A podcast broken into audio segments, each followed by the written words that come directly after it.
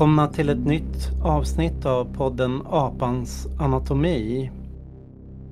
I det här avsnittet så tänker vi prata om den så kallade frihetskonvojen i Kanada. Vi kommer prata om olika protester i Europa och USA som man kan säga har varit eh, väldigt breda, brokiga, kanske med en högerslagsida och hur man ska förhålla sig till sådana här gråzonsrörelser från vänster.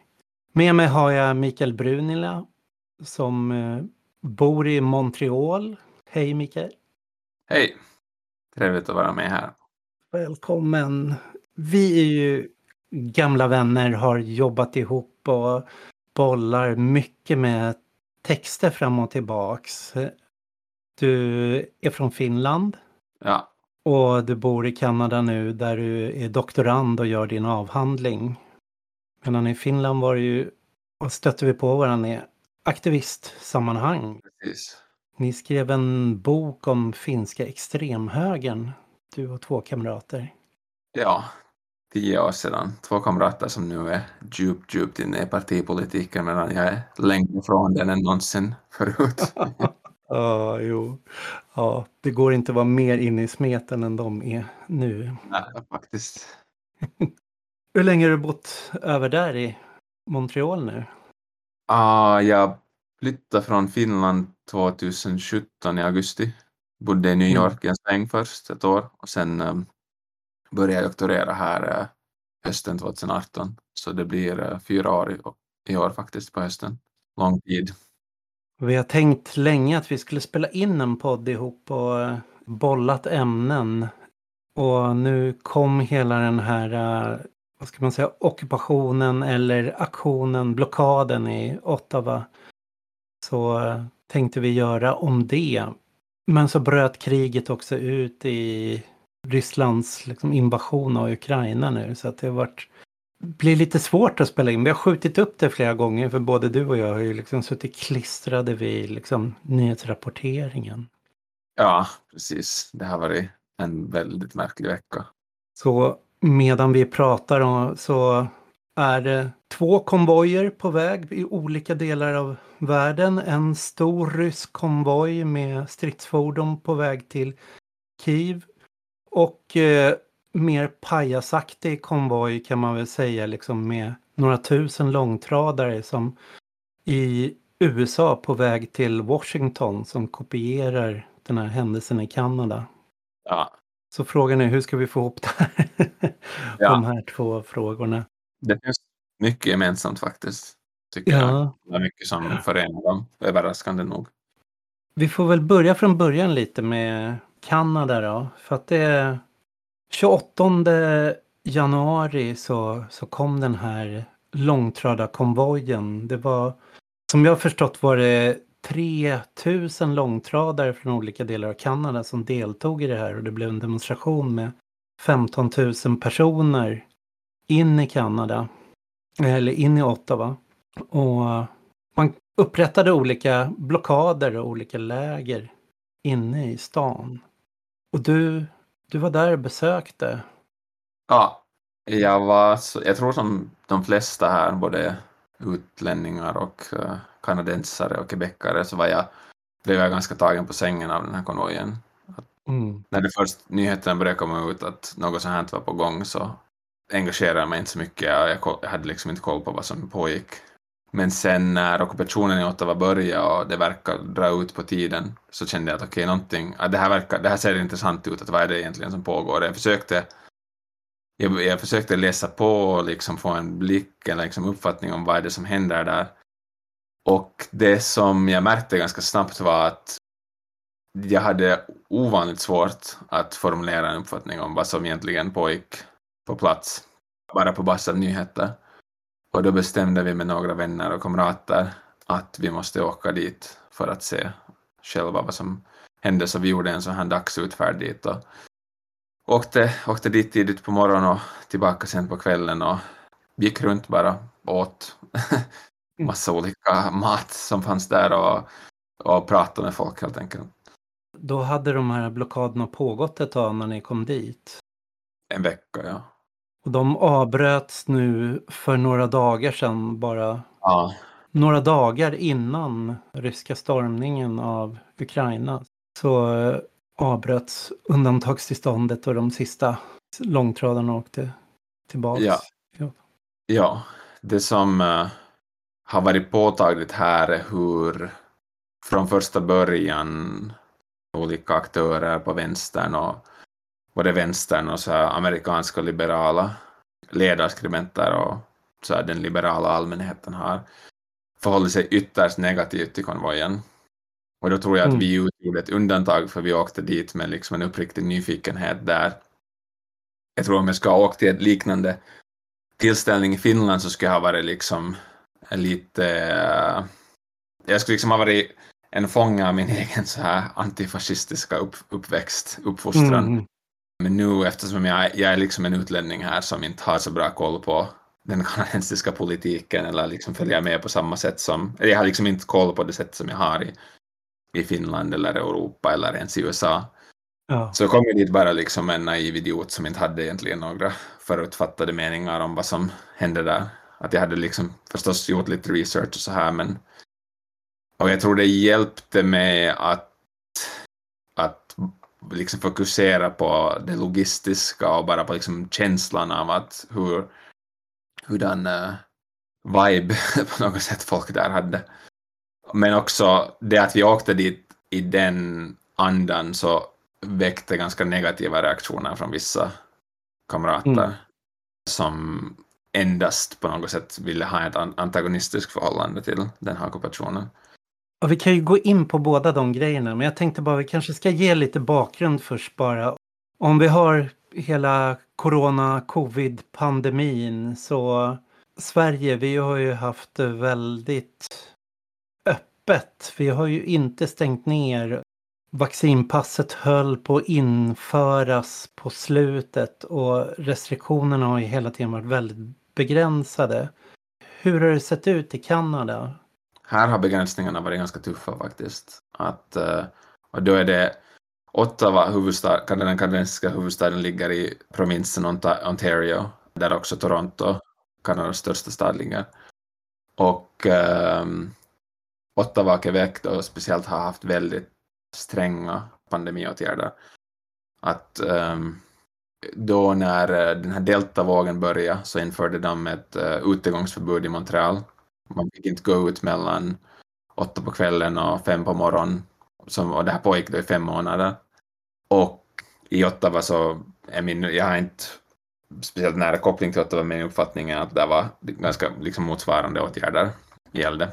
Och, uh, I allmänhet så har det införts jättestränga begränsningar på vem man får se och ganska mycket utgående från en på något sätt tillit eller tilltro på gamla goda former som familjeformen. Du får se folk i din liksom, kärnfamilj. Du får se folk som du kan på något sätt bevisa att du har en nära koppling till och så vidare. Men eh, ja, det har känts liksom, det har faktiskt varit, det liksom sociala livet har varit väldigt dämpat och begränsat och uh, övervakningen av de här begränsningarna har varit också ganska sträng. Att polisen har liksom gett ut massiva böter på tusentals dollar om man har blivit fast för att bryta mot de här. Så jag tror det finns liksom i allmänhet en ganska extrem, jag känner en jätteextrem pandemitrötthet. Och jag, då tillhörde jag liksom i början och de som var så att okej, okay, att vi måste hitta det här är en stund att omtänka, tänka om liksom hur vi ser på vård till exempel. Att vad betyder det att omvård då närhet, fysisk närhet skapar en risk för den som du bryr dig om Mm. och så vidare. Och liksom tog den här teoretiska sociala utmaningen på allvar och tyckte det var läskigt men också intressant. Och liksom, jag kände liksom ett visst godkännande för en, en del av de åtgärderna som först infördes. Och jag tror att liksom många nära mig hade samma, eller liksom åtminstone om man inte godkände dem så kände man ganska konfunderad att okej, okay, hur ska vi förhålla oss till det här? Och det fanns en ganska stor stor, liksom, acceptansen för de här åtgärderna var ganska hög. Men sen nu när vi närmade, liksom påbörjade snart tredje året av uh, pandemipolitik så märker jag liksom att det finns en enorm trötthet samtidigt känns det som att vänstern här har varit helt oförmögen att formulera någon slags kritik av de nya biopolitiska, liksom de kontrollåtgärder som har, också har införts med pandemin som ursäkt. Hur har det varit med politiska manifestationer och så? Har det gått att demonstrera eller har allt sånt också varit nedstängt och förbjudet? Det har varit väldigt lite. Men det märker jag, alltså demonstrationer har inte varit förbjudna under något, inte, det har varit möjligt att demonstrera under hela pandemin om man inte har gjort det under utegångsförbundet. Men om man har varit maskerad under demonstrationer, vilket har varit lite kul för att traditionellt har det bara varit möjligt att demonstrera om man inte har varit maskerad. Men förra året i Montreal så upplevde vi i maj så var det ganska stora kravaller som hände efter utegångs, att utegångsförbudet, mm. liksom efter åtta på kvällen. Och då var det i, Gamla stan i Montreal så var det en samling av, där var liksom, för att nu använda en, en lite absurd kategori, men så här förortskids, icke-vita, folk som uh, kom med liksom sin bästa swag och var redo att, att konfrontera polisen och festa. Vita konspirationsteoretiker och sen uh, mest vita anarkister och vänsterextremister av olika slag som så det var liksom ett jättekonstigt hopkok av folk som, som samlades för att protestera mot de här åtgärderna och sen just också under de här kravallerna så min uppfattning var att det var, först var det en demonstration, en fest och sen blev det kravaller. Och min uppfattning var att det var också en ganska liksom en, en märklig mix av folk som, som stred tillsammans mot polisen och som vandaliserade och förstörde olika typer av egendom i, i Gamla stan. Mm. Då, då, redan liksom fick vi en, en känsla av att okej, okay, någonting, för mig var det liksom då när det här hände så kände jag att okej, okay, att någonting intressant håller på att hända. Att det finns liksom, den här stunden öppnar för väldigt märkliga koalitioner av människor att liksom agera i samma stund med ganska olika motiv. Sen var det också ett, ett lustigt sammanträffande att Montreal Canadiens kom till Stanley Cup-finalen och då var det också stora kravaller i centrum av Montreal där det också var liksom en helt bizarr blandning av människor som tillsammans stred mot polisen. Och då, känner, då är ju liksom, det finns hela den här traditionen av hockeykravaller i Nordamerika på ett helt annat sätt än i Europa. Men eh, det kändes också som att det var mycket pandemifrustration i den, i den stunden. Men det har väl skett flera andra konflikter i Kanada om man säger så, att det har upptäckts de här massgravarna vid ja. olika skolor av ja. med elever med urbefolkningsbakgrund och det har ja. väl skett också pipeline, alltså protester mot liksom eh, gas och oljepipelines i olika ursprungsområden och så. Men har de mattats av eller har det, de har skett under pandemin? Så? Före pandemin så fanns det, var det en stor kampanj i solidaritet med det här området i BC, uh, eh, några timmar norr om Vancouver. Eller, och där är det just det är liksom en ganska lång konflikt kring just en pipeline. Och då var det vissa provokationer från den kanadensiska polisen ledde till att folk blockerade tågskenor runt hela Kanada och då var det främst ursprungsbefolkning i solidaritet med liksom den här mera klassiska vänsterkoalitionen av antirasistiska och antikoloniala, eller liksom folk som har en antirasistisk och en antikolonial analys. Och då var det i Montreal så blockerades en av huvudtågskenorna i över en vecka, eller kring, det var kring en vecka. Och det var just före pandemin. Mm. Och då kändes det att det fanns ett momentum för någonting ganska stort. Och så mattades det, så skedde pandemin och så det liksom klippte helt av den konflikten. Sen Black Lives Matter-protesterna, det var en del protester här, de var ganska stora de var också mera inne i konfrontationer med polisen på ett annat sätt kanske än i demonstrationer här vanligtvis, men samtidigt så var det ändå, det var liksom ingenting att jämföra med USA. Och sen förra hösten så fanns det, det skedde några försök att starta den här liksom Shutdown Canada rörelsen på nytt, men det blev till slut ändå ganska, det blev liksom inte samma momentum som före pandemin.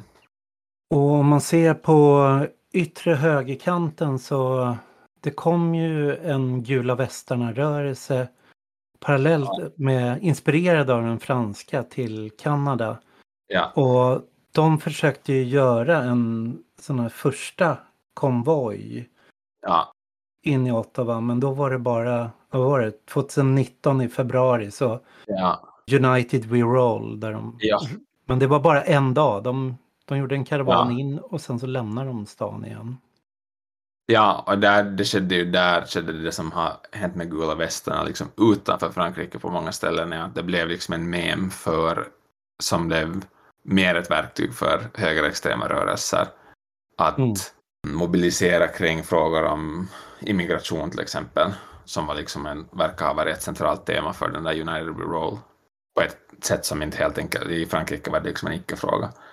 Det blev ju samma i Sverige, att det var det här FNs Global Compact eller vad det heter som, som diskuterades, att FN diskuterade inte ett avtal utan bara försökte hitta ett gemensamt förhållningssätt hur man solidariskt skulle hantera migration.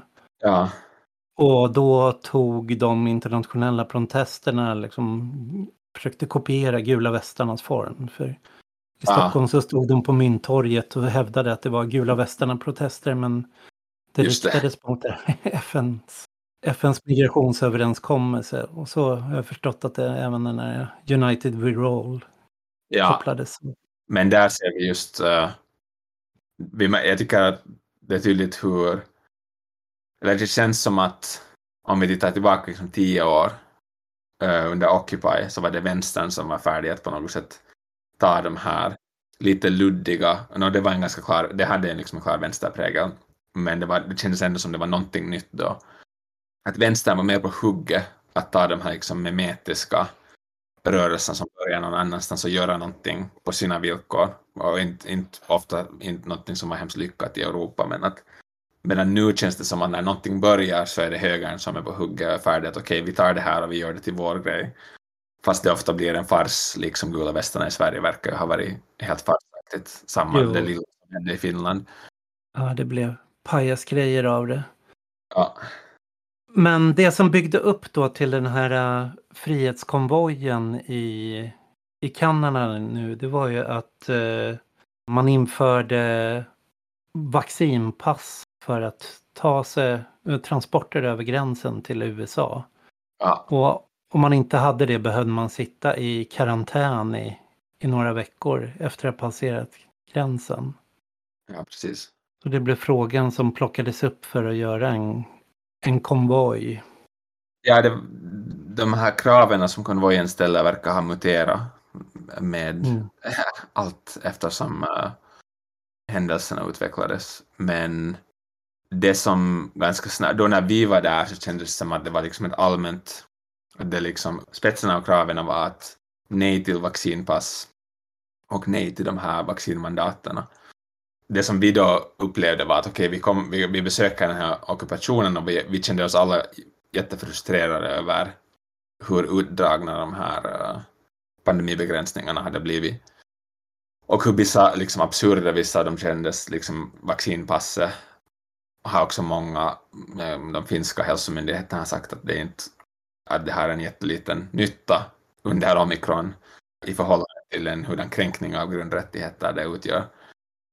Så då i det skedet kände vi att okej, okay, vi har den här jättefrustrationen och om vi vänder oss vänsterut och försöker hitta någon som på något sätt säger något vettigt eller som mobiliserar kring mot de här begränsningarna eller använder den här situationen för att mobilisera, för att liksom skapa en diskussion och skapa rörelse kring frågan om hälsa och frågor om autonomi och så vidare, så ser vi ingenting. Och sen åker vi till Ottawa och plötsligt liksom upplever vi den här jättekraftfulla rörelsen som säger att okej, okay, vi är emot vaccinpass och vi är emot vaccinmandat. Och ser jättemycket folk som liksom delar den här känslan och känner att okej, okay, wow, här är vi liksom, vi är bland våra egna på ett jätteoväntat sätt.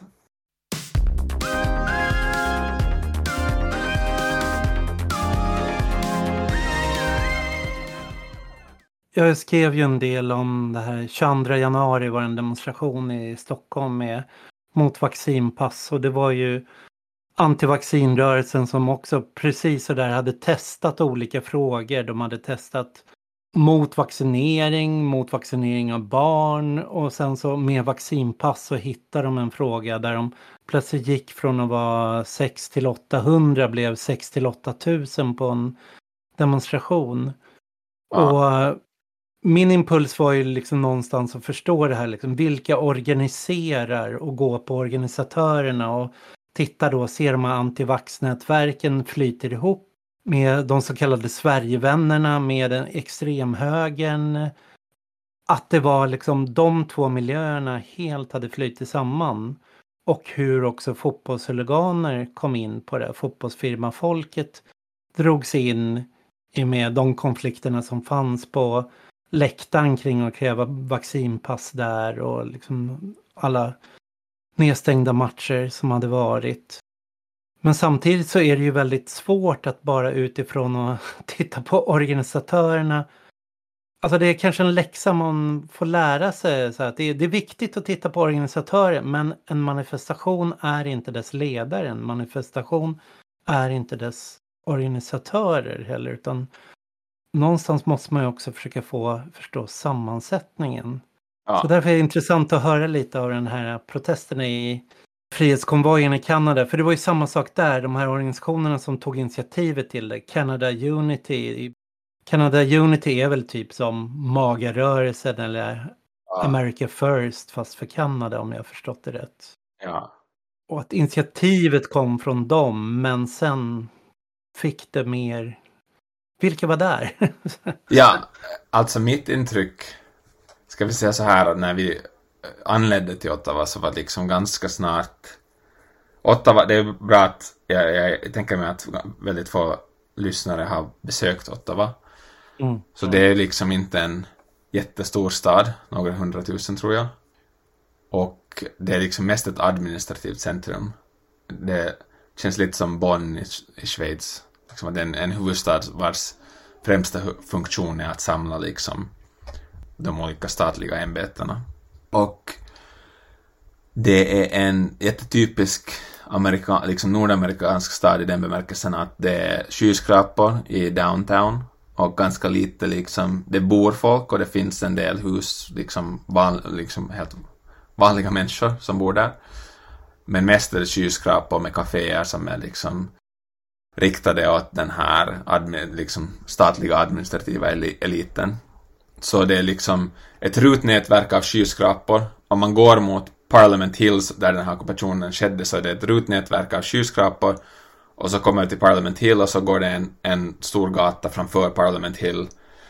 Mm. Och så är själva parlamentet liksom sådana gamla, jag kan inte arkitekturhistoria, men jag skulle säga nästan liksom barocka byggnader.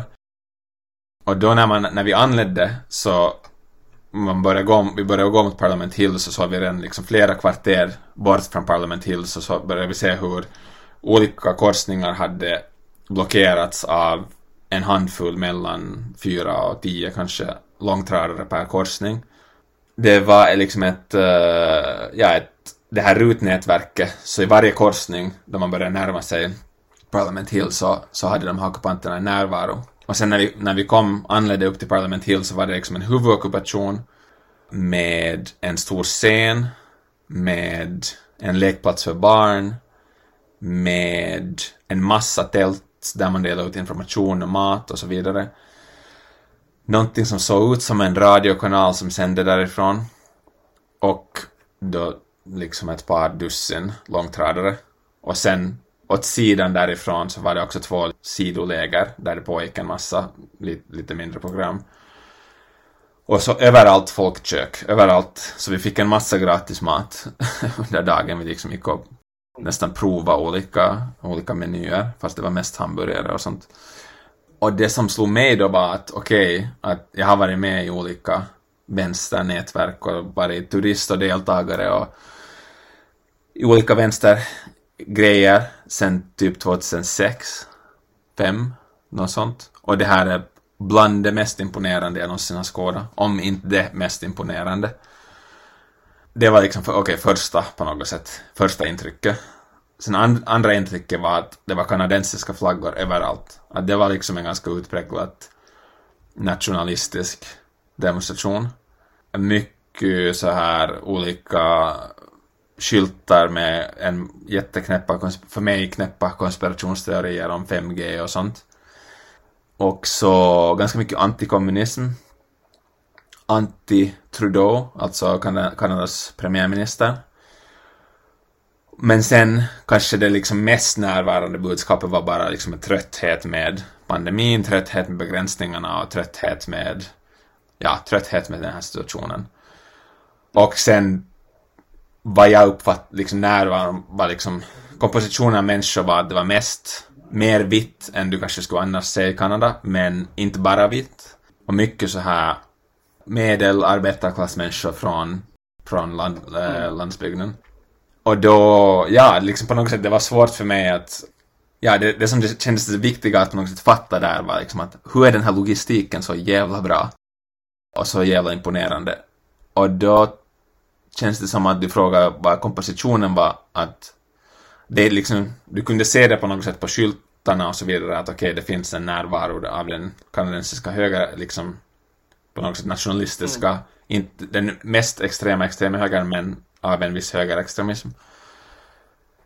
Men så kändes det också som att det var liksom jättemycket bara vanligt folk och äh, så kallat vanligt folk, men vad betyder vanligt folk? Men äh, även äh, ganska mycket trucker. Och, ja, så du, fråg, du frågar vad kompositionen var där, så jag tror att det onekligen var det på många sätt en, en högerextrem demonstration.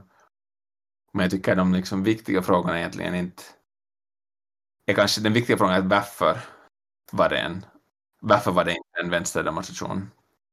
Och vilka möjligheter skulle vänstern ha haft före ockupationen började, under dens, det tidiga händelseförloppet och, och det sena händelseförloppet? Vad skulle, vilka möjligheter skulle liksom aktörer som vi kan kalla vänster ha haft att på något sätt påverka händelseförloppet och, och, och den på något sätt demonstrationens ja, händelseförloppet från vänster, som jag, sa, som jag sa tidigare, så mottagande för den här konvojen var väldigt, väldigt skeptiskt från början, första början.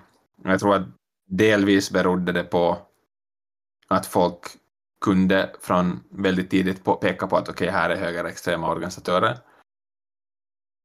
Och så under de första dagarna av konvojen så fanns det, jag vet inte om det var högerextrema grupper eller om det var deltagare eller vad det var som hotade en del folk som var eller verkade queer och en del rasifierade i, i Ottawa.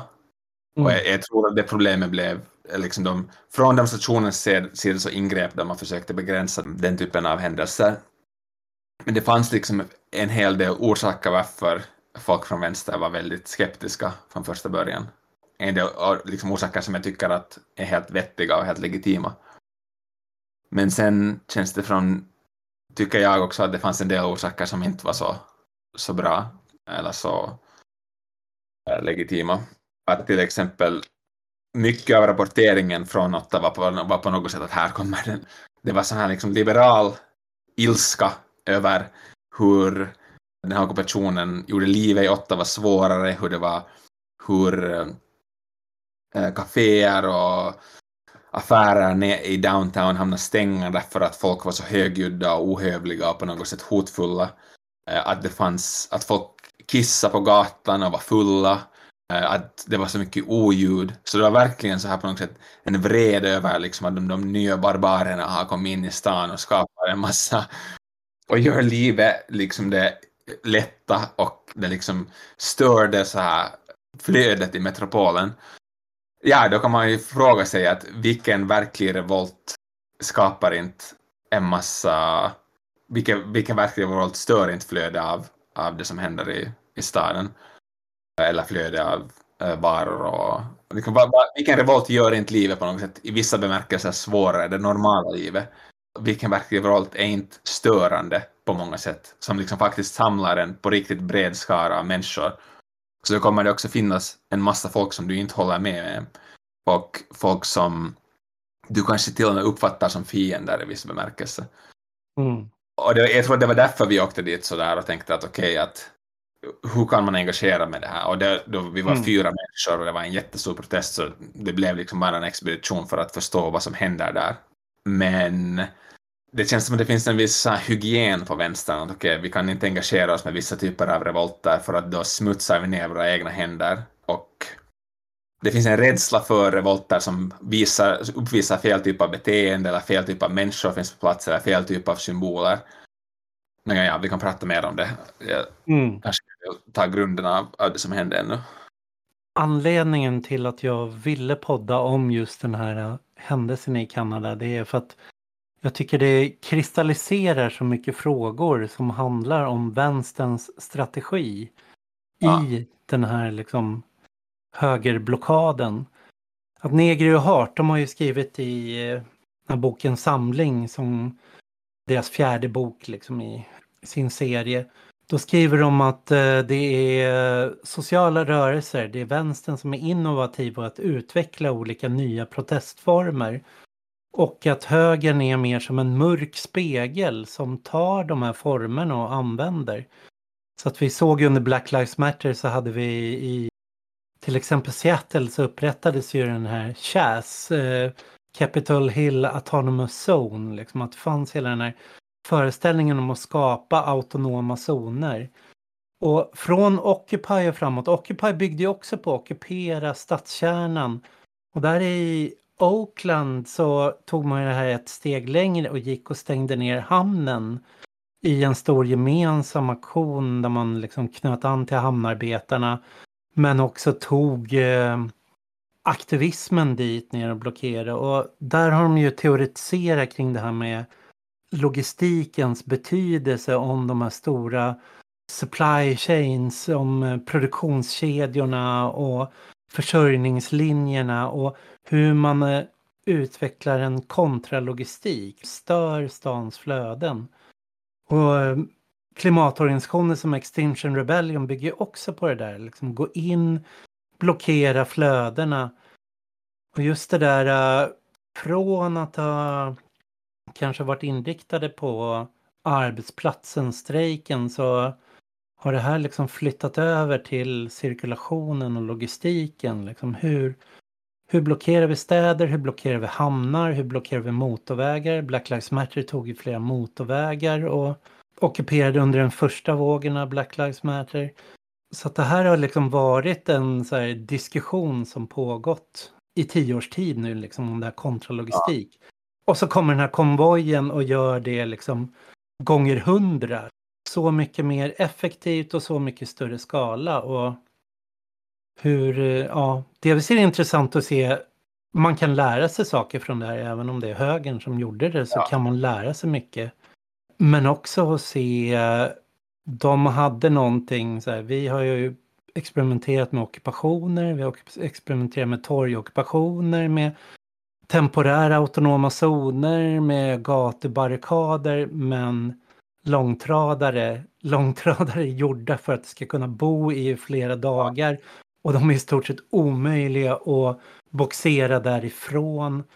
Och tar du dit 500 till 1000 långtradare så kan du helt lamslå en stad på ett sätt som ingenting eh, vänstern har försökt ha liksom kommit i närheten av. Så det är ju kontralogistiken i liksom, praktiken här vi ser. Exakt. Men jag tror det är viktigt att minnas att kontralogistiken för att funka måste vara en egen logistik mot logistiken. Det vill ja. säga att det är inte bara att du stoppar det logistiska flödet utan stoppandet i sig själv måste ha sitt eget logistiska flöde för att kunna stoppa det liksom stora ekonomiska logistiska flödet liksom, det logistiska flödet i ekonomin i stort. Om det fanns liksom, viktiga aktörer att, att på något sätt peka på från Ottawa var också inte bara de här långtradare lastbilschaufförerna utan också folk som hade ex-militära och ex-polis. Då hade vi två yrkesgrupper som verkligen kan logistiken närvarande, militären och folk som då jobbar i logistiken, mm. bara lastbilschaufförer, långtrad, långtradarchaufförer. Och de hade, det var inte bara det här vi besökte det här lägret i Ottawa, men då hade de flera sådana så kallade staging areas. De hade alltså flera mm. stödområden utanför Ottawa, eller liksom utkanten av Ottawa, där mycket liksom, saker kunde flöda in, mat kunde förberedas och sen fördes det in i Ottawa. Så de hade liksom faktiskt en, de hade en jätte, under det liksom som, mycket av det såg spontant ut och jag tror att mycket av det var spontant, men under det spontana fanns det också en jättehård organisation och liksom en mm. förmåga, förmåga att faktiskt ta hand om en, ett, ett evenemang som pågick i flera veckor och varje dag samla liksom tusentals människor. Och det kräver en otrolig organisationsförmåga som få har på förhand. Om de inte kommer in i den här situationen som med viss, viss, vissa kunskaper så kan det vara väldigt svårt att få det liksom att hålla och funka. Och sen så utifrån dem så gjorde man ju också aktioner som att sen spred det sig till blockaderna av gränsen på en rad ja. olika ställen i Kanada. Det var både hubbar runt omkring som skickade in eh, förnödenheter men också kunde skicka runt eh, lastbilar dit de behövdes och sen skicka ut dem också till blockera gränspassager och blockera gränsen. Ja. Och kanske gjorde det bara under 24 timmar eller liksom en, en dag, men det var ändå skedde en rad sådana aktioner. Exakt, och de hade det som om liksom en, en viktig skillnad från om något sånt här skulle hända på vänsterkant kontra det, liksom den här högerformen av det. Så åtminstone mig veterligen fanns det inte någon sån generalförsamling, General Assembly där. Det fanns liksom inte ett stort möte som varje dag bestämde saker och också trötta ut folk. Vilket min, min erfarenhet av den typen av, av assemblies är ofta ganska deprimerande. Uh, men sen samtidigt känns det som liksom att det, det är liksom ett, ett nödvändigt ont för att bevara liksom horisontella institution som den där. Att här tror jag det fanns liksom en, en gömd organisation, inte i bemärkelsen konspiration, utan det fanns liksom bara det som man inte såg bara som besökare, som uh, dela ut liksom ansvar, att folk hade ansvar för vissa gator, vissa kvarter och så vidare. Och det vi spekulerar mycket kring, att hur, okej, okay, den här stationen hände och att hur skulle man, det som vänstern då, det vi inte ännu har talat om, det som den liksom främsta reaktionen från vänstern var inte bara negativt skrivande, mycket så här så på något sätt mycket eh, missnöje på sociala medier, utan också uh, motdemonstrationer. Så det organiserades motdemonstrationer i Ottawa och i Montreal i flera, på flera andra ställen. Och så olika former av sabotage mot kommunikationskanaler. Så det fanns det här Ram Ranch Rebellion tror jag det hette. Ja, just det, som trollningar av deras, trollade sönder deras kommunikationskanaler. Ja. Exakt, folk gick liksom in på deras, deras ljudchattar och bara spelade en sån här liksom gay country-sång. Och infiltrerade också på den här pod podden QAnon Anonymous intervjuade de just en som hade infiltrerat deras mm. organisation i nära Windsor tror jag det var. Och lyckades på något sätt splittra hela organisationen inifrån. Så det fanns mycket så här kontraaktioner från vänstern. Men då, mm. mitt eget förhållningssätt var att det var att ställa den här de här blockaderna var liksom en otrolig kraft och det var att ställa en mindre kraft mot en väldigt stor kraft på ett sätt som i det här sammanhanget inte kändes produktivt för mig. Utan då tänkte jag, och det kan vara naivt för min del, men jag, det känns som att den liksom viktiga frågan var att okay, hur ska man kunna styra händelserna i en annan riktning?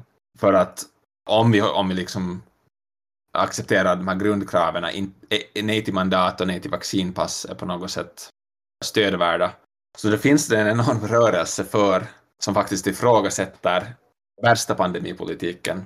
Men istället för att på något sätt göra något av den så ställer man en kraft som bara är reaktiv mot den här rörelsen. Som ändå uttrycker ett, en, en jätteutbredd trötthet med pandemin. Och där, där, för mig var det liksom att okej, okay, här är nu...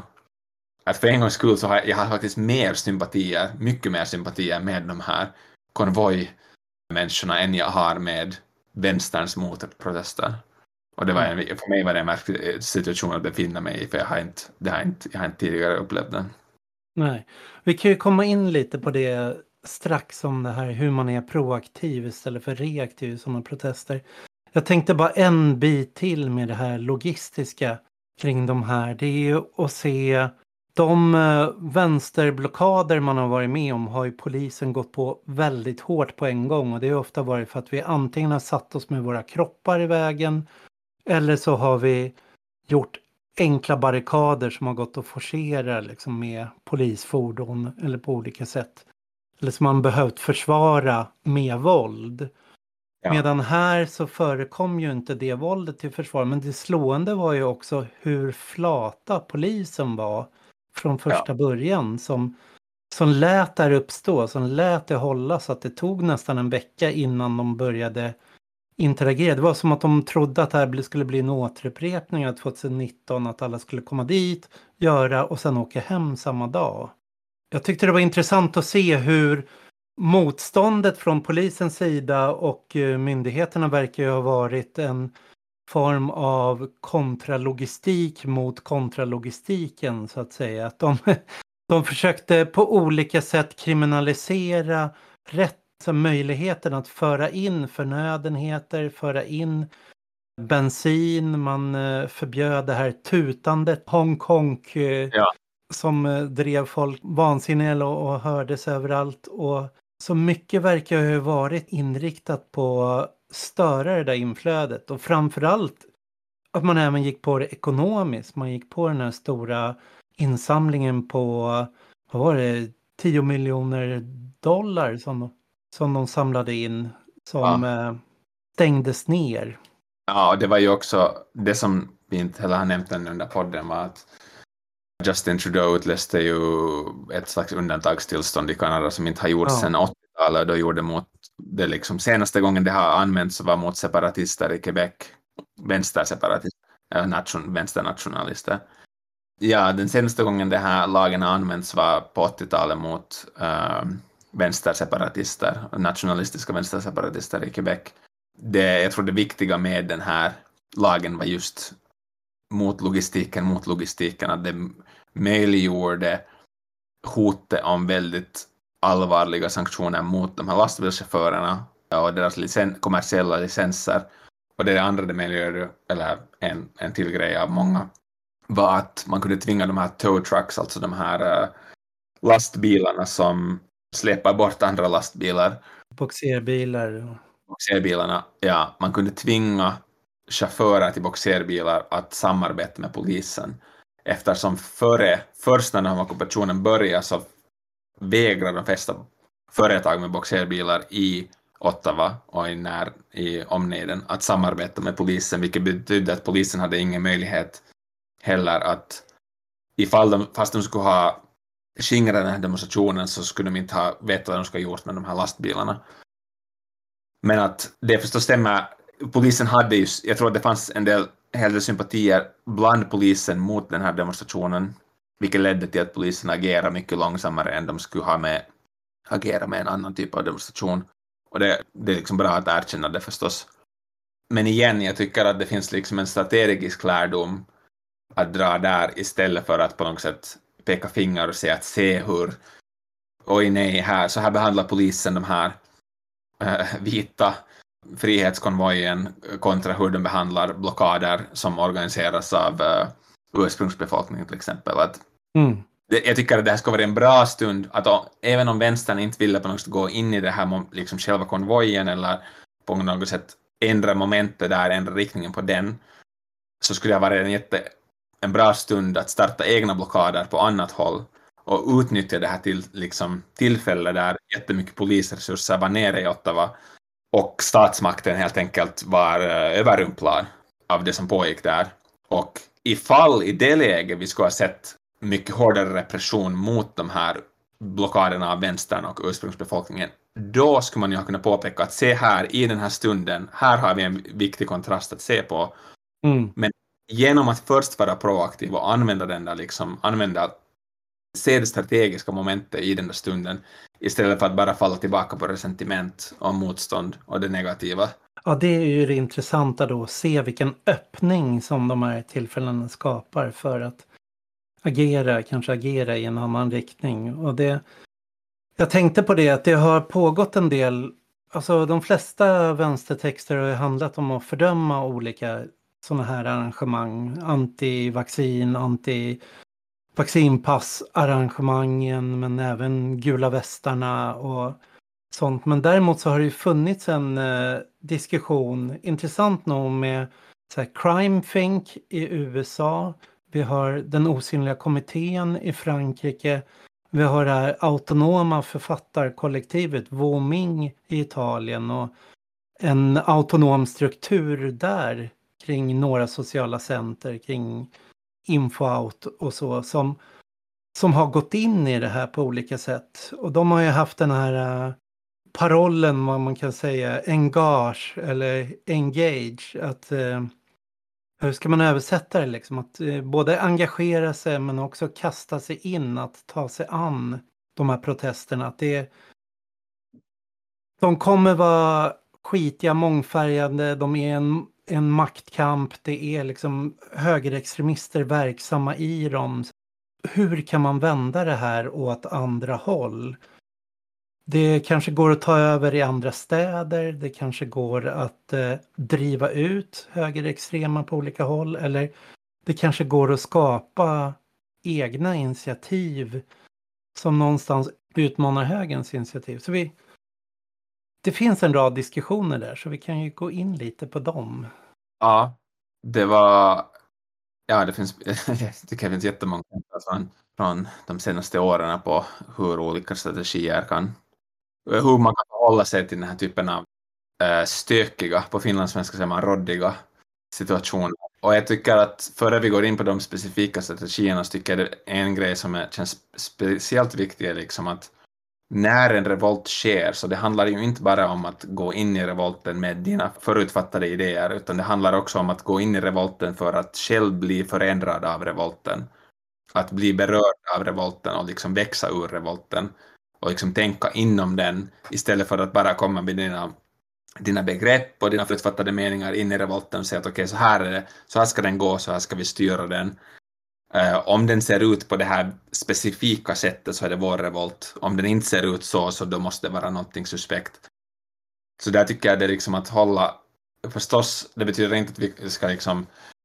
Att du inte kan skilja mellan vän och fiende, att en fascist är en fiende. Men det innebär, jag tycker det innebär att du kan liksom en viss grundläggande öppenhet inför stunden, inför stundens hetta också för liksom märkliga allianser som inte kommer att, inte kommer att kunna hålla. Att jag talade med en kamrat från Köpenhamn som var i Gezi Park när det mm. här mm. där skedde och beskrev en jättemärklig stund när mycket LBTQ-folk stod med radikala islamister hand i hand inför liksom avancerade polistrupper och skrek att polisen är bögar. Och då liksom står de, de här helt, de vet att den här alliansen kan inte hålla de vet att den sker på villkor som bara den liksom är, det är villkor för den stunden och inte för någon annan stund.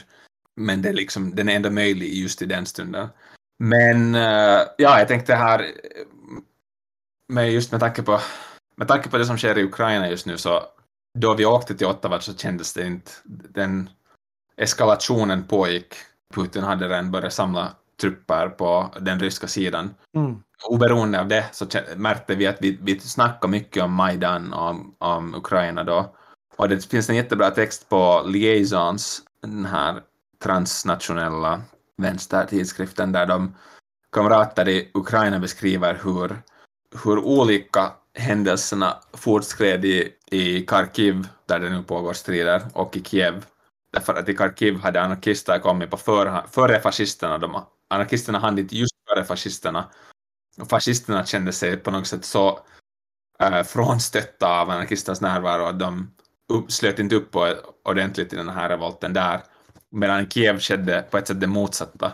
Och nu pratar du om, eh, vad är det, 2014, Majdan-revolten. Så att inte nu, utan det som skedde då. Ja, det som skedde då, åtta år sedan. Jag har liksom inte någon djup kunskap om hela den revolten, men det här är en kamrat från Ukraina som har skrivit det här. Och för mig när jag läste den här texten, det känns som en jätteviktig insikt att på något sätt att kasta sig in i stunden och tävla med andra, liksom ta en, inte bara på något sätt knipa sig, ta sig om näsan och liksom vika undan därför att det finns aktörer där som du anser vara fiender, utan istället se, ta den här liksom art of distance som jag tror att typ Felix Guattari eller någon mm. beskriva bra. Jo, nej, men jag minns när jag också läste om Majdan och översätter texter därifrån att det är i Kiev så lyckades ju högra sektorn, alltså fascisterna, manipulera eller liksom med våld driva ut vänstern ur protesterna. Medan i andra städer så lyckades vänstern snarare liksom hålla ett grepp om dem. Och också att det fanns vänster och fascister på båda sidor, både i utbrytarrepubliken eller så här utbrytarregionerna och i liksom de eh, pro-västregionerna i Ukraina. Att det var som en, en kluvning som gick igenom protesterna på båda sidor. Ja. Att eh, ja, vänstern stod mot fascister i protesterna och sen så var det oklart vem som skulle få hålla övertag i de situationerna. Och det såg vi ju också under den liksom, tidiga skedet av de gula västarna var att det sa vi också under den tidiga skedet av de gula västarna var att det var igen många i den franska vänstern och speciellt vänstern utanför Frankrike som höll sig om näsan och sa att här kommer de här liksom jävla rasisterna från landet och att det här är liksom för dem det är som en fascistisk rörelse från första början. Medan andra gick med och tävlade med fascisterna om jag har förstått rätt så skedde det liksom helt fysiska slagsmål i både Lyon och Paris där fascisterna blev utjagade. Och det mm. fanns liksom en stund, det fanns en stund då den där revolten ska kunna gå i olika riktningar och istället för att då oroa sig över sin hygien så gick vänstern in och försökte påverka händelserna och mm slutresultatet var en revolt som i, i, nu i backspegeln kan liksom se, var jätteintressant och liksom vacker och bra på många sätt. Och det är intressant nu när gula västarna har gått över i antivax, antivaccinprotester så har högern kommit in i den rörelsen igen som drevs ut då. Men också som jag har förstått och jag tror Crime Think inne lite på det spåret var ju också att eh, upploppen var en medveten strategi från vad ska man säga den insurrektionella rörelsen från Osynliga kommittén och dem också att driva ut fascisterna. Inte både att konfrontera dem men i och med att de mycket mer anspelar på lag, ordning, respekt för egendom medan det fanns en högre radikalitet och ilska i den här rörelsen som eh, inte alls hade problem med liksom att det slog sönder skyltfönster in i, in i stan eller kastade sten på kravallpoliser. Så när, när det här liksom upploppen drog igång så kunde liksom, vad ska man säga, det svarta blocket flytta fram sina positioner medan sådana som Front National, Rassemblement National, vad de heter nu, de drog direkt tillbaka sitt stöd från de här protesterna. Sen uh, Crime Think, när de uh, diskuterar den här uh, liksom, frihetskonvojen i Kanada, då är ju de, de är inte alls lika inne på att man ska gå in i protesterna på det sättet att liksom, försöka ta över dem eller driva ut. Men däremot så menar de att det finns en inre motsättning i dem och att man kan försöka spela ut den motsättningen också. Att det finns de här aktionerna är både en form av eh, statsvurmarhöger som är för lag och ordning men samtidigt som bryter med lag och ordning. Att de är, de är för pass och gränser men de är emot vaccinpass och liksom att det ska stängas gränser där. Så att det finns en rad sådana paradoxer i de här rörelserna som, är, som går att spela på. Liksom, där man kan ta de här kraven och, och driva dem ett snäpp längre. Liksom, så att det blir radikalare. Samtidigt är jag lite nyfiken med liksom, Gula västarna på ett sätt, där gick det att driva ut eh, fascisterna och liksom få Front National att kapa. Medan eh, frågan är hur mycket sköldar eh, högern eller sådana här protester har av den konservativa högern, av Trump-högern och att de hade utsatts för mycket mer repression om de hade om de hade gått in och börjat utmana någonting och de här eh, blockaderna i Ottawa hade börjat upp, upplevas plötsligt som att det hade skett upplopp eller att det hade funnits radikalare krav. Liksom att mer gränsaktioner på det sättet om eh, repressionen också hade riktats mycket hårdare för att högerkrafter, liksom etablerade högerkrafter mycket starkare hade vänt sig mot det. För jag tror att det är så mycket både så här, om man ska jämföra så här 6 januari, stormningen av Kapitolium och eh, det här som dess snälla lillebror, liksom blockaden, tre veckors blockaden av Ottawa, så båda är ju möjliga någonstans för att det finns en gudfader inom den konservativa nationalistiska högern som annars ropar på lag och ordning och polis och militär som, som nu blir väldigt ambivalenta och tysta kring det. Och istället har vi liberalerna och centristerna liksom, som är de som är repressionens parti. Där tänker jag att den här texten av Osynliga som du nämnde är intressant. Mm. Det känns som att vilken som helst rörelse i det långa loppet tjänar på att upprätthålla en viss opacitet, liksom en viss, o, en viss luddighet kring den som gör att det blir svårt att tillförskriva ett författarskap till rörelsen.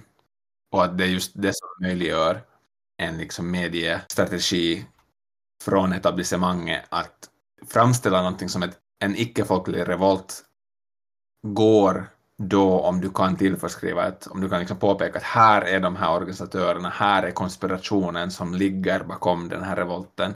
Och att det var det som gjorde det så lätt för, liksom att i det här sammanhanget var det en, någonting som tillförskrevs ett högerförfattarskap och det, upp, det skapade den här liksom vänstervreden på sociala medier och på ledarsidor och så vidare, vilket gjorde att Justin Trudeau, som du sa också, liberal statsminister kunde bli som en representant för repressionens parti med vänsterns stöd. Och jag tror att det skulle ha varit jättesvårt för honom ifall det skulle ha på något sätt, ifall de skulle ha lyckats upprätthålla skenet eller av att vara en, liksom en, folkrörelse som inte kan avfärdas som en högerrörelse. Mm. Jag tror jag just att det är liksom alltid det är liksom ett maktens redskap att tillförskriva ett författarskap till en rörelse.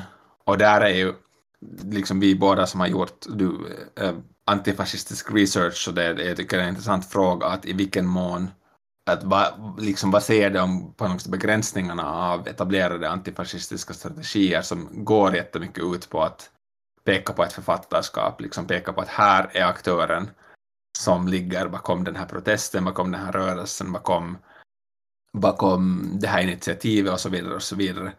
Att om vi kommer in i en sån här jätterörelse och vår första reflex, vår första instinkt är att hitta författarskapet. Visst, det är jätteviktig strategisk information om du ska försöka göra någon slags avvägning att okej, okay, hur förhåller jag mig till den här rörelsen? Ska jag gå in i den? Om jag går in i den, vad kan jag förvänta mig? Och så vidare. Så att även om man väljer ett, ett större engagemang så är det viktig information att ha. Men att, liksom inte, att inte bara falla på den reflexen tror jag att det är jätteviktigt. Även om, man, om, även om vi liksom upprätthåller den grundinstinkten så tror jag att det är viktigt att också låta andra instinkter på något sätt komma till tals. För mig handlar det också om kanske att vi måste se på antifascism ur flera synvinklar. Inte bara som antifascism reaktivt eller bygga på isolering eller eh, utan också att det bygger på att ta initiativ och eh, utmana i. Och då måste man göra det här engage. Man måste gå in och rycka i saker och ting och liksom försöka Alltså jag vet inte med vaccinprotesterna i Stockholm. Det är ju så att jag, jag tror inte vi hade något att vinna på att gå in i dem. Inte ens när det var så soft fråga som att vara mot vaccinpassen. Men jag tror att vi hade haft väldigt mycket att vinna på att göra egna vårdprotester där vi också tog upp eh, motstånden mot vaccinpass och kanske förlagt det samtidigt. Och jag tror att det är en stor förlust till exempel att ett av slagfälten var ju det som skedde på fotbollsläktarna. Att vi har tagit upp det i en, en annan av poddarna här, att det handlar om polisens krig mot eh, ultraskulturen med det de kallar liksom för villkorstrappan och mot eh, bengaler och så på läktarna att de här antivax folket var ju framgångsrika att knyta till sig fotbollsfolket. Och de gick ju dit, inte på grund av liksom bara någon högerläggning utan också det var de som fanns som räckte ut en hand som eh, väckte samma fråga och då var det liksom så synd att det inte fanns några andra som räckte ut den här handen. Även om så här Vänsterpartiet och sådana gjorde utspel mot liksom vaccinpassen och så, så fanns ingen kraft på gatorna som kunde vara ett alternativ. Att vi, lämnar man ett tomrum, lämnar man ett vakuum så, så fylls det liksom. Och någonstans måste vi fylla med någonting annat där. Ja, exakt. Ja, det, jag menar, det jag sa betyder ju förstås inte att man helt uh, utan kritik eller utan liksom, eh, ett visst liksom, sunt förnuft ska gå med i vad som helst för rörelser. Att för mig personligen skulle det kännas jättesvårt att gå med i. Jag är inte mot vaccinerna i sig, så det ska vara, det känns väldigt svårt och eh, ointuitivt och fel att gå med i liksom, en rörelse som har som sitt första krav att vara emot vaccin. Att det var mer den här punkten där det liksom blev en där den här protesten blev den första och hittills på ett nästan enda, enda rörelsen som har skapat en polarisering kring hur långt kan de här pandemibegränsningarna gå. Så då kändes det så att okej, okay, här är stunden, här borde vi ha varit först, eller här borde vi ha gått med, men vi gjorde inte. Och då har vi lämnat hela spelplanen åt högern.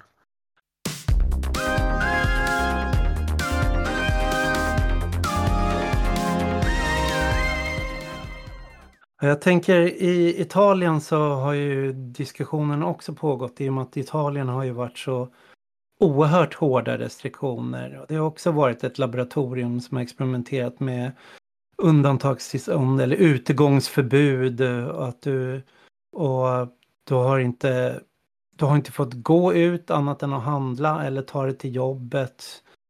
Du har inte fått vistas ute på kvällarna. Och de vaccinprotesterna där, det här författarkollektivet, autonoma författarkollektivet Voming då, de har ju diskuterat. Det hölls en stor demonstration i Rom den 8 oktober där fascisterna deltog och gick ut och attackerade CGIL som är liksom en stor fackförenings högkvarter och stormade dem som att storma LOs eh, lokaler i, i Sverige ungefär. Men det här skedde också liksom bara några dagar innan alla basfacken hade en generalstrejk. Och som en del av den där generalstrejken så, så riktades det mot vaccinkraven. Så det där var ju någonstans ett mm. försök från fascisterna att driva ut vänstern ur den här frågan, ur den här rörelsen.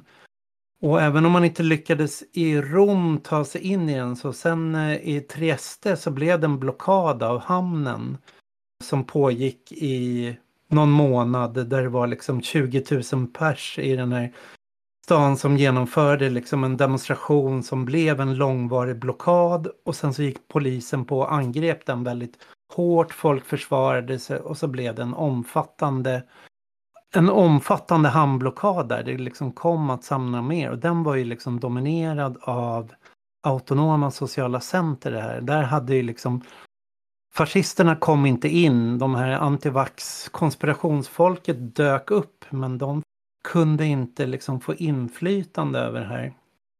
Och vad slutsatser är ju någonstans lite så här att det är någonstans i alla de här konspirationerna så finns en kärna av sanning och det är den där kärnan av sanningen. Som eh, alltså inte att det är att det sitter någon rymdödla eller liksom någon satanistisk pedofilkabal någonstans. Det är inte det som är sanningen men det finns någonstans en missnöje och en maktlöshet som det här speglar. En eh, osäkerhet och något hot man upplever.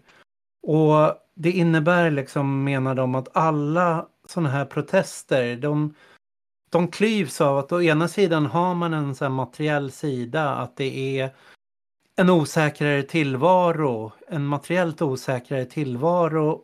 Å andra sidan har man liksom en, en slags borgerlig kvarleva, liksom en borgerlig tolkning av det. Och det här finns i alla personer eller i alla rörelser så finns de här två sidorna. Så att det är högern lyckas alltid vända sig till den här äh, återupprätta någonting tidigare. Så här, medan äh, Woming menar då, hur skapar vi de nya rörelserna som adresserar det här liksom gemensamma till de här materiella aspekterna i det här. Om man ser man kan se konspirationsteorierna precis som antisemitismen så här, som en eh, dårarnas socialism. Liksom. Att det är en, eh, de sitter och klagar på Klaus Schwab och World Economic Forum och globalisterna utan att förstå globaliseringen som ett ekonomiskt system utan de förstår det som personer. Liksom. Att det, någonstans riktar de sig mot eh, samma strukturer som vi men de tolkar det som personliga agenter med liksom en, en dold plan medan vi har ju liksom en strukturell analys av det där. Så att där är liksom en sån beröringspunkt som vi skulle kunna liksom nå fram på. Ja, exakt. Att uh, skilja mellan den fascistiska antisemitismen och sen den marxistiska värdekritiken på något sätt. Ja, men det, då känns det som att just meningen med att göra närvara vid den här typen, liksom, där i Ottawa, är att det är en möjlighet att högern är väldigt bra på att dra dit folk som har en tendens att liksom tro på de här, den typ av konspirationsteorier som jag inte tycker är speciellt intressanta eller på något sätt eh, nyttiga för att förstå världen. Men att det också blir ett tillfälle att genom den liksom delade materiella praktiken hämta folk in i den liksom mera materialistiska analysen av situationen. Och det, be, det, det behöver inte ha någon betydelse varför de först kom dit. Och där tycker jag vi igen kommer tillbaka till det här med att hur förändrar revolter oss? Att det är liksom mm. inte varken vi eller någon annan som kommer till en revolt. Eller hoppeligen så är hela så kommer vi ur den på något sätt förändrade. Och att ha den tilltron i folk, till folk, att de kan komma till en revolt med liksom vissa knäpp, idéer som vi kan uppleva att är knäppa. Och gå ur den med andra idéer som, st som står närmare oss, men också att vi kan gå ur revolten liksom med, med nya idéer och att ha blivit mm. på något sätt, våga bli berörda av de här äh, människorna, liksom dårarnas socialism. men, mm. Jag tänker eh, Woming och de, de fick ju mothugg också från Sergio Bologna som är en av de här operaistiska autonoma teoretikerna från 60 och 70-talet. Han var med på Teroperai och alla de här gamla som organiserade arbetare på Fiat och eh, försökte förstå autonomiarevolten på 70-talet utifrån klassammansättning. Han skrev en så här, några, två varnande texter som finns översatta på, till engelska där han, han eh, diskuterar eh, de gamla, den gamla vänstern har en tendens att se allting ur en slags klassglasögon. Att eh, de kunde inte riktigt förstå det här först revolten i Trieste då liksom att det var Ja, det är blockad av hamnen, precis som om man tittar på men det är långtradarchaffisar i Ottawa och sen försöka då bara för att det är arbetare som gör någonting så är det en arbetarrevolt eller en arbetarprotest. Och han vände sig mot det och sa då att ja, men någonstans måste vi förstå att allting, allting som sker med arbete eller allting som sker i en blockad av, en, av ett flöde innebär inte att det är en liksom facklig kamp eller en arbetsplatskamp eller liksom ens en form av form av klasskamp i det. Utan det här kan ju vara en rent politisk kamp som bara ser här finns en möjlighet att liksom trycka på någonting, skapa en störning som kommer tvinga deras fråga upp på dagordningen. Och det är inte nödvändigtvis en eh, materiell konflikt i det som Woming menar, utan det kan bara vara att du politiskt kommer dit. Och då, jag tänker om man tittar på Ottawa så har det varit en så diskussion kring jag vet så här, vissa, om man ska säga de här tandvänstern, brunvänstern, folket har ju vurmat för det här och sett att ja, men det här är folket i arbetarklassen som revolterar mot den liberala eliten och vänstern ställer sig på den liberala elitens sida. Men någonstans så måste man ju också bryta ner det där och komma med, förstå den här protestens ekologi och förstå också klassammansättningen. Att om vi tittar på antivaxprotesterna i Sverige så har det handlat väldigt mycket om entreprenörer. Entreprenörer som har drabbats av pandemin, att de har haft yogakurser, yogastudios, gått i personlig konkurs. De, har in, de kanske har haft crossfit-gym eller träningslokaler och de har haft ett egen intresse att gå ut i det där. Precis som fotbollssupportrarna har haft ett egen intresse på ett sätt att gå, gå ut i det här. Så att det har varit en, eh, de här eh, slagordet frihet har blivit så central att det har varit en slags entreprenörsrevolt. Samtidigt som eh, när man såg de här, även försöket till en truckerkonvoj i, i Sverige, i Stockholm, då var det det var inte entreprenörsfolket utan det var mycket mer kvinnor på landsbygden som var drivande i det här som verkar mer varit så här oroliga för 3G, 4G-strålning och andra sådana frågor. Och det var en annan klassammansättning så bara på två protester med någon, några veckors mellanrum så såg man ett, ett skifte i liksom vilka som drev det och vilka som och vad jag har förstått av Kanada, jag har ju sett så här Jacobin och flera som har drivit det, att de, kanadensiska trucker eller liksom långtradarchaffisar, där finns ett väldigt stort inflöde av migranter som jobbar och liksom eh, sydasiatiska långtradarchaffisar och det är också de som går in och fackligt engagerar sig och det finns en rad konflikter inom så här att som långtradarchaffis kan du vara egen entreprenör. Du äger din egen lastbil.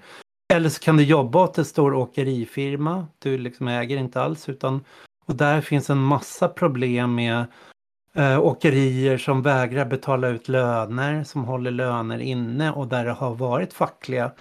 Och att den här första, första konvojen som gjorde 2019, att flera av dem var från strejkbrytare och sådana som hade gått in och liksom försökt bryta av de här liksom eh, sydasiatiska långtradarchaufförernas fackliga kamp. Att det finns liksom andra motsättningar som utspelar sig i hela, vad ska man säga, trucker.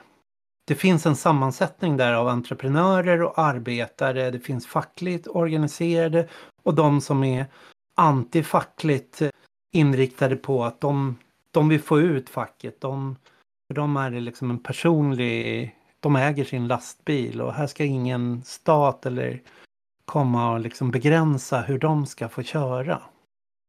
Ja, det, just angående Ottawa så känns det som att en av farorna med att ja, på något sätt dra förhastade slutsatser om klassammansättningen av en revolt är om den sker av, om den är organiserad av folk från en bransch som du inte känner till. Och jag känner inte till långtradarbranschen och det, det du sa känner jag till nu genom att ha läst samma texter som du har läst. Men där i Ottawa så är det ju just, det är inte de här sydasiatiska långtradarchaufförerna som är i branschen som arbetare utan det är det som jag har läst. Enligt det jag har läst så är de som är mest närvarande är just de här eh, egenentreprenörerna som har möjlighet, eh, har liksom tillräckligt med kontroll över sitt arbete och sitt eh, levebröd för att från, vara borta från jobbet och liksom inte mm.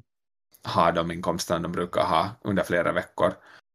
Och så tror jag också, har jag läst, att det är mycket folk som är arbetslösa, liksom som uh, av en eller annan orsak kanske just eh, yogaentreprenörer som tidigare hade, var privatentreprenörer men nu inte har någonting som har dykt upp som vanliga, som liksom folk utan långtradare.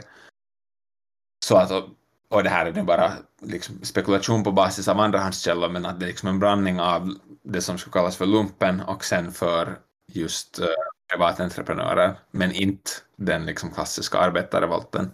Så jag tycker inte det som jag själv har liksom, min så här försiktiga linje som jag förespråkar under det här samtalet är inte någon slags naiv, det som jag har sett folk kalla typ trotteanalys, där man säger att okej, okay, här är de här liksom, eller brun vänsteranalys, här är den här liksom äkta arbetarklassen, här är liksom en viss, ett, en genuin subjektivitet som kommer och liksom uh, framställer sitt missnöje, utan just att tänka på det så ur ett mer strategiskt perspektiv, att okej, okay, vilka krafter samlas här och hur kan vi påverka det på ett sätt som inte, där vår första reflex inte är motprotester, negation etc. etc. Vare sig det handlar om att gå in i den där rörelsen och försöka påverka den genom att delta i den eller att använda det moment som den skapar och de resurser som den tvingar polisen att bruk använda på liksom de resurser som drar från polisen för att göra något annat någon annanstans. Liksom det huvudsaken är att inte vara reaktiv tror jag. Mm. För för den skulle bli på något sätt oanalytisk eller tappa förmåga att på något sätt förstå vilka olika aktörer som är närvarande och vem, vem faktiskt är i revolten. Ja, för att det är också mm, det är ju intressant att se jag vet inte vad, vilken betydelse man ska tillmäta ideologin och teorier i det här. För att det spelar ju uppenbarligen en roll att jag har läst beskrivningen att många som deltog i Ottawa-protesterna, i alla fall eh, av de organiserade skiktet, var ju organiserade redan innan i olika sammanhang. Att de, de hade en historia, de kom de kom någonstans ifrån. Och sen är frågan hur mycket andra, annat folk som bara dök upp där. Och samma är det ju liksom med de här svenska antivaccin och antivax-protesterna. Liksom. De, de har ju en historia. Jag, jag tänkte på det när jag hörde liksom Putins eh, tal nu.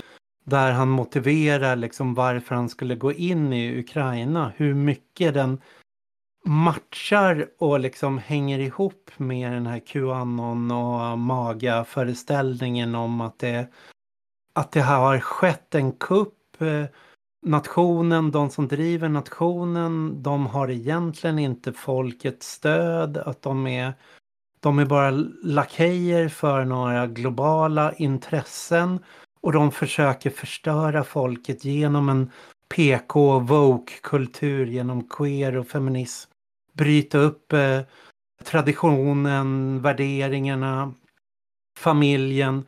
Men att den här stora dagen för upprättelsen ska komma, liksom när resentimentet ska få spela ut och man ska ställa förrädarna till svars och armén ska ingripa. Och det är det, den resentimentsmobiliseringen som eh, Kapitoliumstormningen spelade på, men det är ju den resentimentsmobiliseringen som Putin också försöker knyta an till.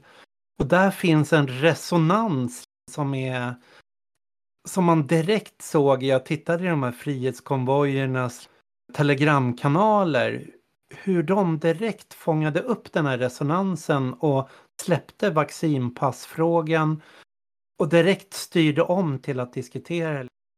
Putins, ge honom ett stöd för kriget mot Ukraina och hitta på, försöka testa olika argument varför, varför liksom Putin skulle, är det för att han ska ge sig på amerikanska bioforskningslabb där de skapar virus eller har det här liksom med Obama-Biden eh, djupa staten, liksom att han försöker slå mot det precis som Trump gjorde och Trump visar sitt stöd. Och jag tror man ska inte underskatta hur djupt de där värderingarna sitter i den där liksom politiseringen och radikaliseringen. Att folk, precis som eh, fascister ofta kan gå ut och säga så här, men jag är inte rasist, jag är bara kritisk till invandringspolitiken. Så, så kan de med de här föreställningarna, nej men jag är bara emot vaccinpasset, jag vill bara att vi ska frihet att välja, fri, vi ska ha liksom du ska ha en autonom eh, frihet över din kropp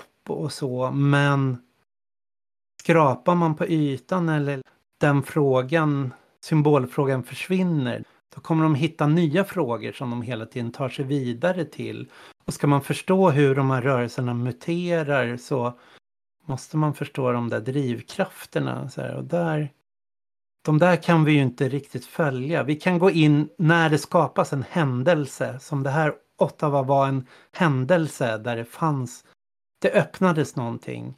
Då finns en möjlighet att agera.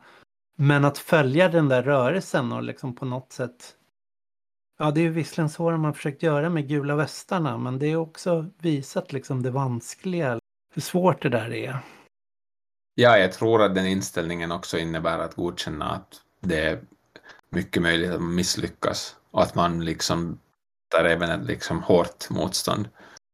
Att eh, utgående från liksom bara anekdoter som jag har hört från Frankrike så kan vi säga att den inställningen lyckades under de gula västarna och den ledde till goda resultat, men som du sa just så under vaccinprotesterna i Frankrike under hösten så jag var i Paris själv bara eh, för ro skull i, oktober och då var det många bekanta där som uttryckte ett jättestort, en jättedjup frustration över hur svårt det var att vara i den här liksom anti pandemi, antipandemikontrollrörelsen och hur mycket svårare det var under gula västarna att faktiskt på något sätt påverka händelserna så att det blev någonting, så att det kom någonting vettigt ur dem och liksom hur, hur kraftigt närvarande fascisterna var jämfört med gula västarna. Och mm.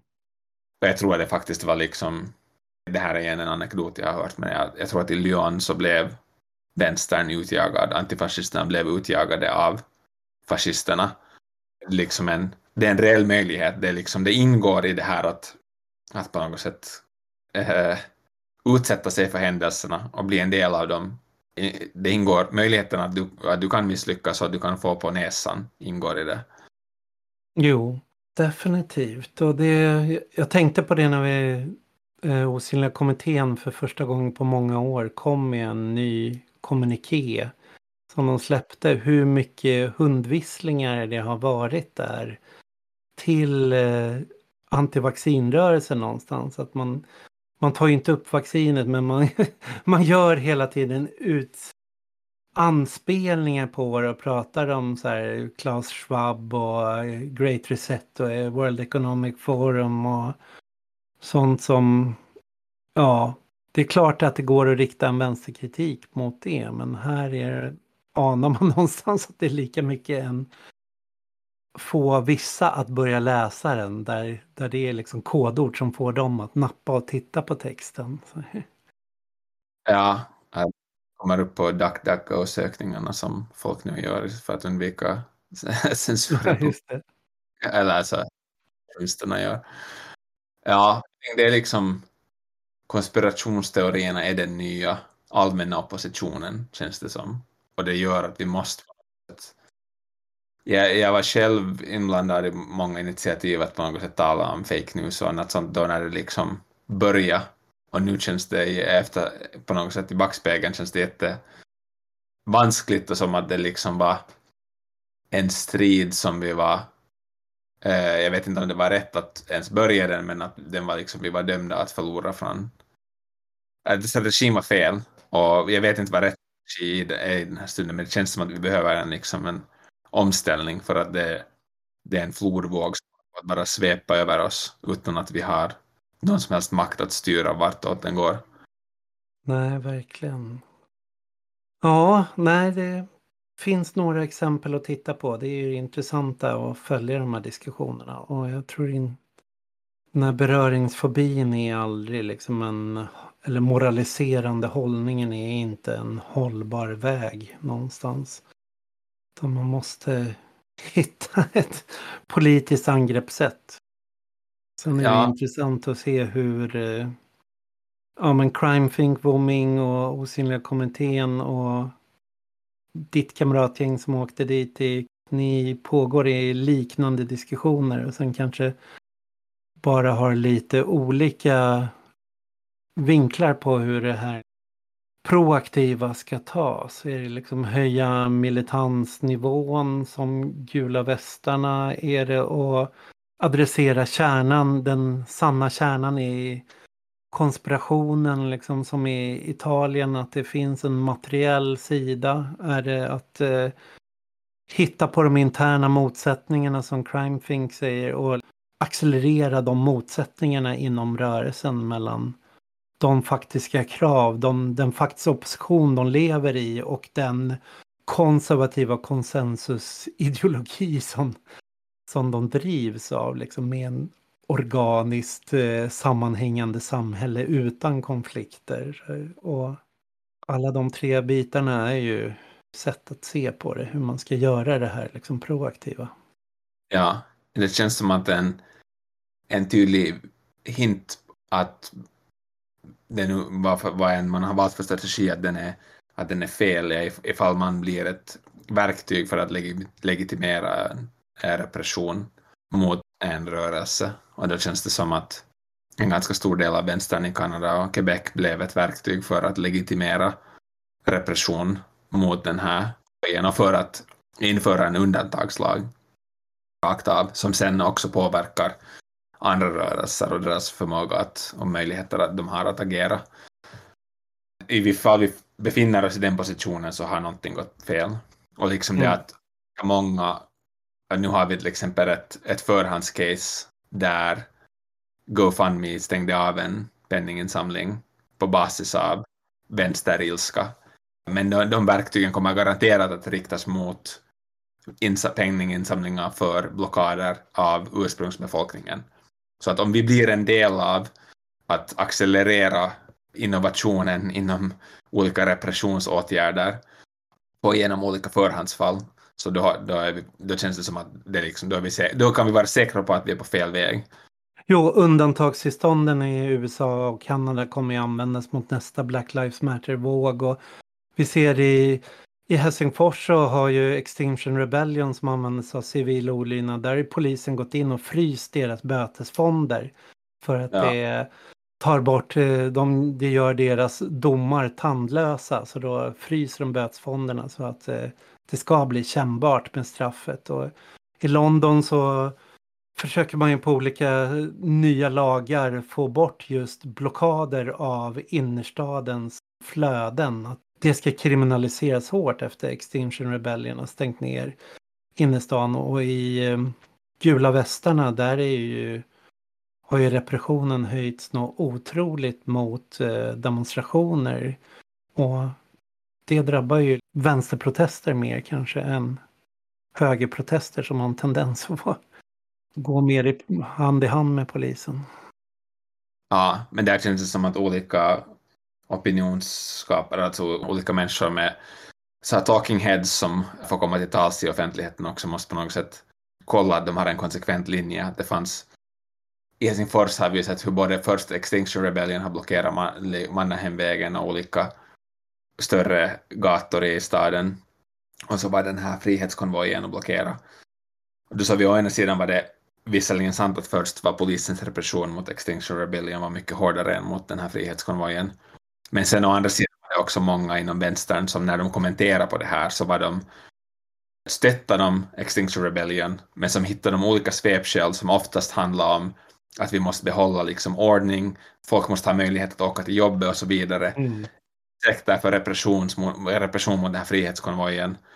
Och då, då, där känns det som att liksom, vi måste hålla...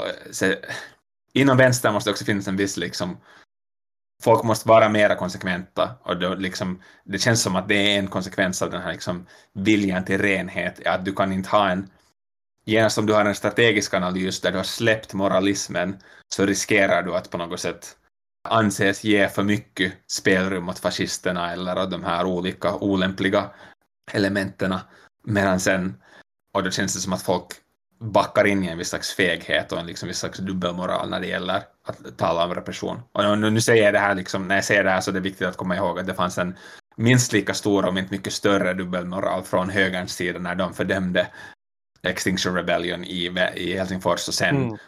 upp äh, frihetskonvojen. Så jag säger det liksom, det här är mer en kommentar åt vänster, från vänstern åt vänstern Ja visst, för att eh, samma personer på högerkanten som har jublat över Ottawa var ju, de ville ju sätta in kulor och militärer mot eh, Chas i Seattle, eh, autonoma zonen där som ockuperade innerstan. Så. Samma här med, med de här, eh, när det här shutdown Canada hände, som var en jätteimponerande blockadaktion som omfattade hela landet. Och då var det samma människor som jublade åt frihetskonvojen som krävde jättehårda ingrepp mot den här uh, Shutdown Canada. Men då tyck, känns det också som att, igen, istället för att moralisera och förfära sig över det, så finns det det här Ottawa öppnar en möjlighet att, att påvisa den istället för att på något sätt gnälla över den. Att liksom då, mm. här är en aktion som, som skadar statens förmåga att agera och upprätthålla ordningen, då borde vänstern vara anarkins istället för ordningens parti och se till att okej, okay, ja, hur kan det här bli ett moment för att antingen påvisa hyckleri eller liksom öka vår egen kraft. Ja, när de skapar en kris ska inte vi kräva ordning utan vi ska se den krisen skapa en öppning för oss att, att driva på åt ett annat håll. Liksom, att det, då är makten upptagen, då är repressionen upptagen. Så då, då kan man ja, gå ut och göra annat. mm. Ja, nej men det var spännande att höra Micke och det känns som den här jag vet inte om den här diskussionen tas på så många ställen i Vänstern, men det är jag tycker den i alla fall är intressant att följa så får man se att det här känns väl kanske som ett av de få avsnitten och diskussionerna som jag gör där folk faktiskt skulle kunna ha väldigt olika åsikter. Liksom, tycker jag, vad fan snackar ni om den här gången? Men det är väl bra. det blir så. Jag gissar, jag skulle säkert ha en annan analys om jag skulle, om jag skulle hamna liksom i samma station i Finland, för jag har liksom en annan bakgrund mm. där och kontexten är annan. Jag skulle inte så kunna bara promenera runt i den där demonstrationen och liksom känna av, utan någon skulle ha kommit och liksom sagt att här är den här jävla antifascisten. Ja, nej, jag, jag har ju gått på några sådana här antivax-demonstrationer och innan det när de hette Folkets demonstration och så, där de alltid har sagt ja, de här lögnmedia och politikerna säger att det är fullt med högerextremister här. Titta er runt omkring, ni ser ju det är vanliga människor. Vad är högerextremisterna? Så jag har stått där med min kamera så kunde jag inte ja. låta bli att bara peka runt med, ja, där är Solis och Odin, där är Nordisk ungdom, där borta står NMR och så var det arrangörerna fick polisen att släpa ut mig därifrån för att det var liksom så här.